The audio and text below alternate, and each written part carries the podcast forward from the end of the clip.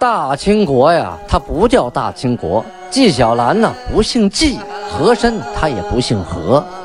孝庄千万不能说自己是孝庄啊，叫声小主，那是你信口开河。白手绢的是妓女，肯定不是格格。今天呀，就听俊贝勒讲一段清朝历史正说的《清通鉴》。听众朋友们，大家好。上次讲到清太宗天聪五年，农历的辛未年，公元一六三一年，金国呀要颁布民事诉讼法条，规定规定什么呢？第一条，各牛鹿额真所属，凡以粮食待人者，只许取利一年。虽年久，亦不得利上加利。哎，什么意思？说呀，有人借粮啊，借粮呢，这个带粮的人啊，把粮食借出的人，你可以收利息，但是只能收一年的利息啊。就算是以后年头越来越多，你也不可以利滚利啊，也不可以利加利。你借多长时间就收一年的利。怕收多了，利滚利，利加利，最后彻底还不上，利比本都大了，那不行。要不你就别借啊。第二条，如犬咬牲畜致死者，以肉归畜犬之家，令其赔偿。就是说呀，养狗的，你家的狗出去把人家的牲畜咬死了，那比如说吧，你把人家一只鸡给咬死了，怎么办呢？这只死鸡归你啊！你咬死了吗？你就把它买了吧。然后呢，这个鸡的价值啊，值多少钱你要赔了，就等于你把这鸡给买了。那鸡还好办，你要咬咬死一头牛，那你就赔牛的钱啊。当然牛不是那么容易咬死的啊。若两人斗殴，理屈者依例责罚，毁衣服者令偿之。嘿。看第三条这样说：说两个人打架呀，啊，谁道理亏啊，谁理亏谁赔钱啊。要是把人衣服弄坏了，要要赔衣服，不能完事儿就完事儿了。这这国家的法律都细化到赔衣服了，为什么呢？因为呀，这个国家初建什么法律都没有，致使啊，在道上打架撕破了衣服，你赔我，我凭啥赔呀？你不打我，我能把你衣服弄坏吗？哎，这俩人掰不清，没有条例。可依啊，没有法律可据怎么办啊？就只能把法律啊详加细化，写到这一条啊。好，下一条第四条，死畜之肉啊，私分与人所嫁者，一律作罪，以肉给告发之人，仍追嫁入关。说呀，那个死先死的这个牲畜啊，是不能卖肉的啊！你知道是病死的还是怎么死的呀？是吧？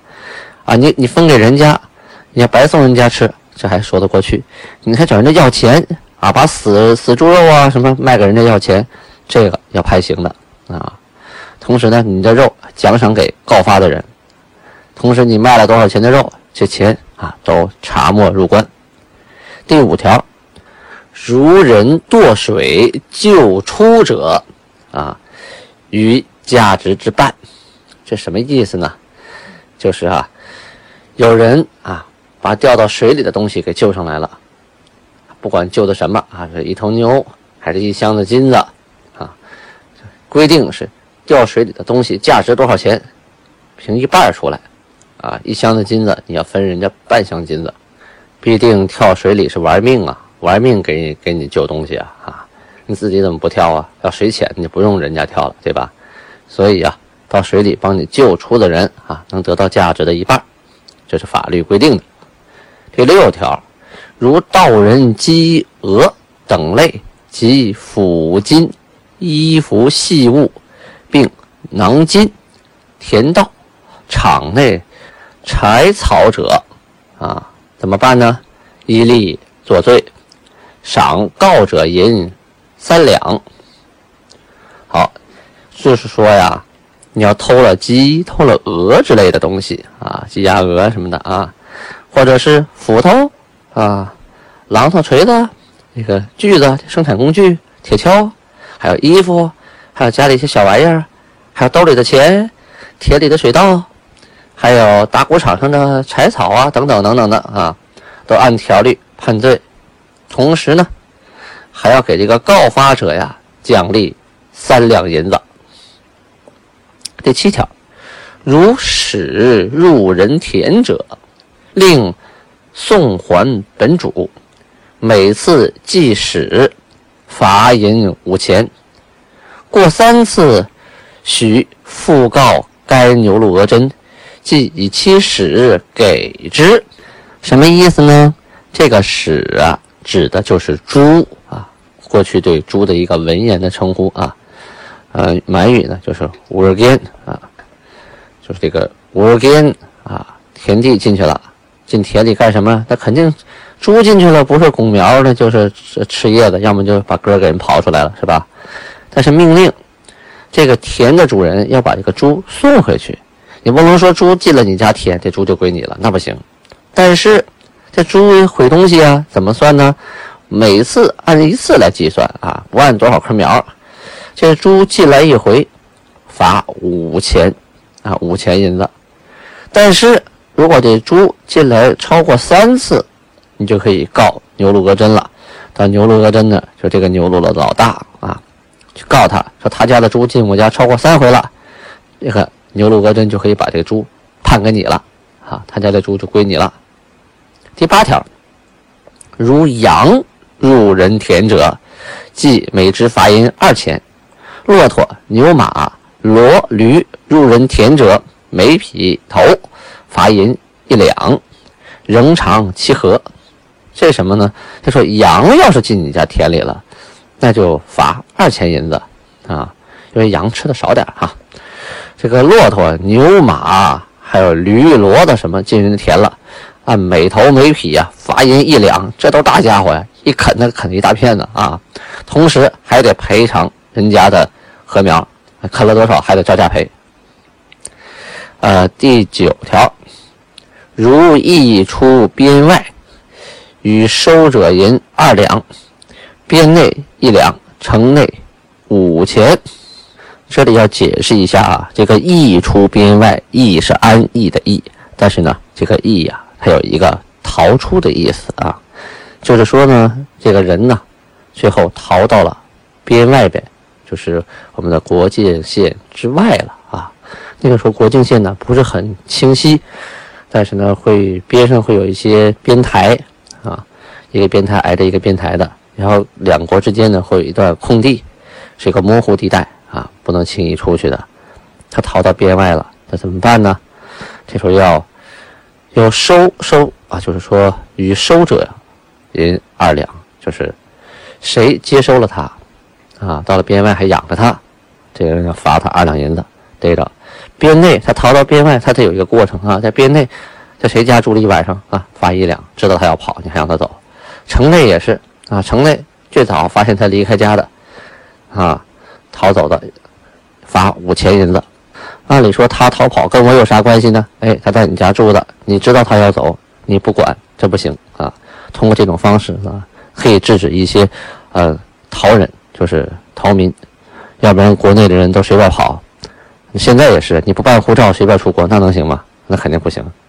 要是都可以随便跑的话，那第一，国家的人才控制不住啊；第二呢，犯了法、犯了罪的啊，杀了人完事我跑国外去了，你追不着啊！贪赃枉法了，我跑国外去了，你管不着、管不了我了，那不就麻烦了吗？所以这个国国这个边界呀，一定要守住，人是不能随便外逃的。有这个惩罚条例啊，大家就互相盯着，你看着我，我看着你，你来我这住，你明天你去哪儿啊？你去边那儿啊？你可别出去啊！你出去我也被罚银子啊啊！这个第十条啊，特别有意思啊，我是早就知道的啊，但是我要给大家讲一下啊。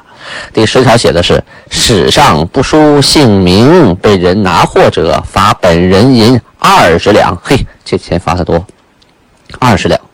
为什么？什么是史啊？啊，史上不输姓名什么意思呢？就是说你用的剑上边没写名字，一旦被人发现了，不管谁发现的哈，立刻罚你二十两啊，这钱可不少啊，二十两银子呀。为什么呢？啊，这个箭上啊，过去啊要求必须要写自己的名字。打仗的时候啊，这箭射出去了，射到谁了呀？啊，射到敌人将军了，谁射的呀？啊，致命那一箭谁射的呀？啊，受伤那一箭谁射的呀？将军马上箭谁射的呀？一看啊，是他射，他射的，好，立功受奖。来倒过来，这箭要是射到自己人身上呢？啊，射到自己的将军身上呢？你要是奸细呢？你拿谁的箭射的呢？哎，这就这就不一样了，是吧？所以呀，这个箭上一定要写名字。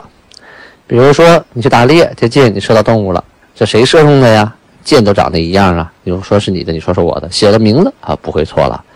打仗啊，是射自己人还是敌人？不会错了。所以这个箭上一定写名字，或者是你犯了错了，路上你不小心伤了人了，这箭上写的名字好办，人家一看这剑知道啊是谁干的事儿。所以呀，只要你带着剑的啊，经常有人在路上检查你，一拔剑一看，剑上没名字，哦，二十两银子，惨了。所以啊，过去古代啊，不是古代，就女真人身上的剑一定会有他自己的名字，没主的剑但是不会有的。以上这十条啊。都命令各牛录额真啊，赶紧按照这十条把以前的那些案子呀都审完了，以后再有案子也按这十条来进行审理啊。事后如果有谁犯的错比这十条还大，你们审不了了，送到部里去审理啊，往上一级去送。一个国家的管理呀，万无巨细呀，它不像是我们现在啊，法治社会，法律很健全。就这样的话，我们定期还会出现新的法律条文，因为事态在往前发展，啊，事情车轮历史车轮往前走，每天都有新鲜的事情出现，有新鲜的事情出现，那就会有新鲜的矛盾出现，新鲜矛盾出现就会有相关的法律条文出现，不断的完善。我们现在的人生活在一个法律比较健全的社会，没有那种感觉。你生活在当时这个年代啊，一九三一年的东北，那时候没有法律可依呀。无法可依呀，很多的时候审案子呀，那是糊里糊涂啊，因为他没有依据嘛啊，想罚多少罚多少，想罚谁罚谁，想不罚谁不罚谁，看你不顺眼打一顿啊，看你顺眼啊，就算是你先惹的事儿，算了吧，啊，咱俩关系挺好，行，算了吧，经常是这样，要么和稀泥，大家都算了吧，你衣服破就破了吧，谁让你打人家了呢，是吧？哎，有了法律了，可以可以依据了。不管怎么着，你把人衣服打破了，你得你得赔人家衣服。说这一天呢，皇太极啊正在治理国政啊，在看奏章，突然呢，有人向他汇报，汇报一条很重要的消息，什么呢？说明朝的总兵官呢，祖大寿正带着人呢，玩命的抢功，在干什么呢？修筑大凌河城。这个大凌河啊。呃，大凌河城就在大凌河的旁边啊，在辽宁省的锦县。原来这个祖大寿啊是奉了上边的命令啊，趁着这个时候金军没有攻打，没有战事啊，赶紧的悄悄的带着人啊，日夜的日夜的赶工啊，玩命啊，用最短的时间、最快的速度啊，把大凌河城给修起来。就等于啊，你一睁眼睛哟。前面前又多了一个碉堡，哈哈，就这个意思了啊，啊，所以是昼夜催督甚利啊。皇太极一看，这哪成啊？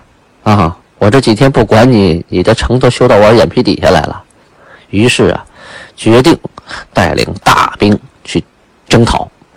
他首先呢，下令给蒙古的诸贝勒，让他们赶紧带兵来这边会合啊，我们要去打。明朝的大凌河城，您这个时候一定要竖起耳朵往后听了。这个打大凌河城太有意思了啊，描绘的很细致，很精彩啊。是如何打的？和我们这个想象的是不一样的啊，和电视剧演的也是不一样的啊。咱们一点点的说啊。首先，皇太极下了令，那大家得调兵遣将啊，这需要一段时间啊。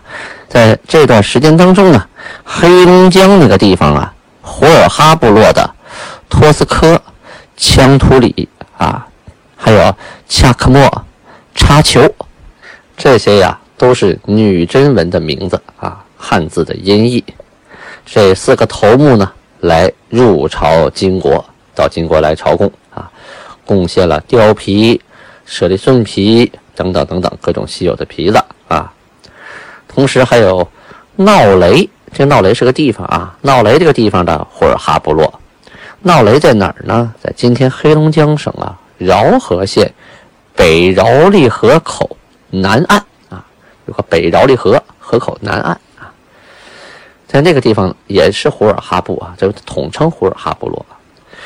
他的头领有萨达兰、伊和、扎奇拉、瓦尔禅这四个头目也来啊，也来入朝，贡献呢也有貂皮。舍利顺皮，还有水獭皮等等等等皮章，当然了，他献这些东西，那皇太极不可能让他空手回去嘛，礼尚往来啊，换点你需要的东西回去。刚才提到的啊，呃，黑龙江那个地方的呼尔哈布啊，其中有一个叫羌图里的啊，这个头目，这个羌图里啊，在有一些史书上啊，会翻译成强兔利，还有强图里啊，都是音译。这写成什么都可能，啊，他是莫尔哲勒氏，啊，莫尔哲勒，明末清初啊，松花江下游与黑龙江北毕詹河，这个毕詹河就是今天的俄罗斯境内的比占河，啊，这个流域的女真人部落的首领，羌图里呀，与清朝统治者的关系一直可以追溯到。清太祖努尔哈赤时代啊，后期呀，这些人这个部落长期的啊，服属于清廷，常年的纳贡貂皮。羌图里本人呢，也成为当时在东北边疆少数民族领袖中声名远播的一位，在杨斌所著的《柳边纪略》里边。还有高士奇所写的《护从东巡日录》，还有张继彦所写的《域外集》，吴兆谦写的《秋家集》等等，还有康熙年间颁布的东北呃史地文集当中啊，通通啊都有关于他居住的这个地方，还有他行迹的记述啊，就是他的呃人生啊，干过什么事啊的描述啊都有，其中啊。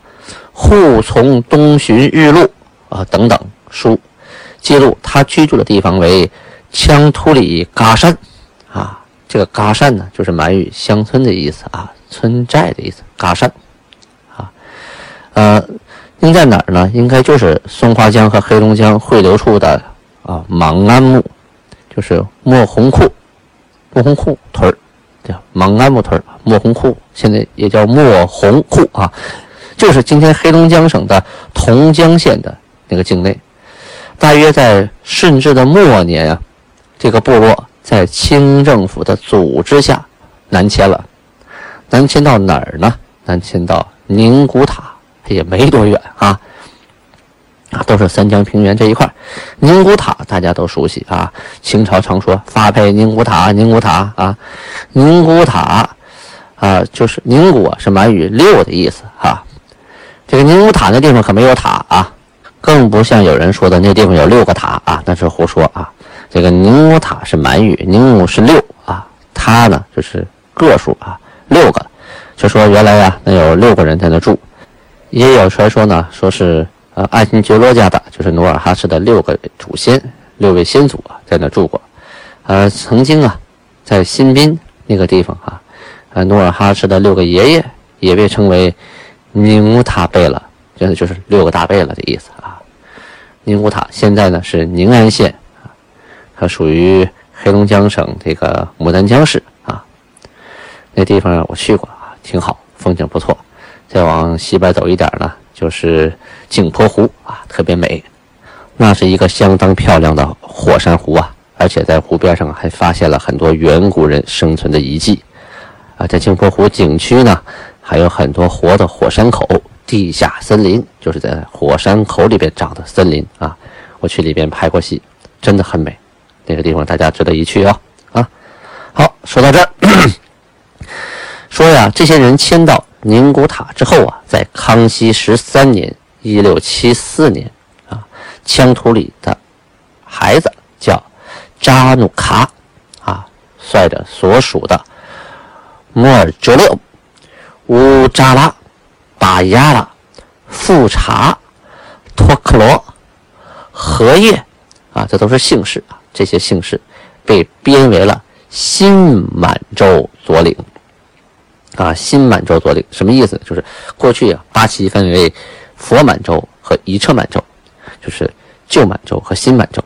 这个旧满洲啊，就是从容入关啊，入关之前已经在齐了的，而入关之后重新又啊吸纳进来的这些新的八旗兵丁，称为一彻满洲，就是翻译过来新满洲。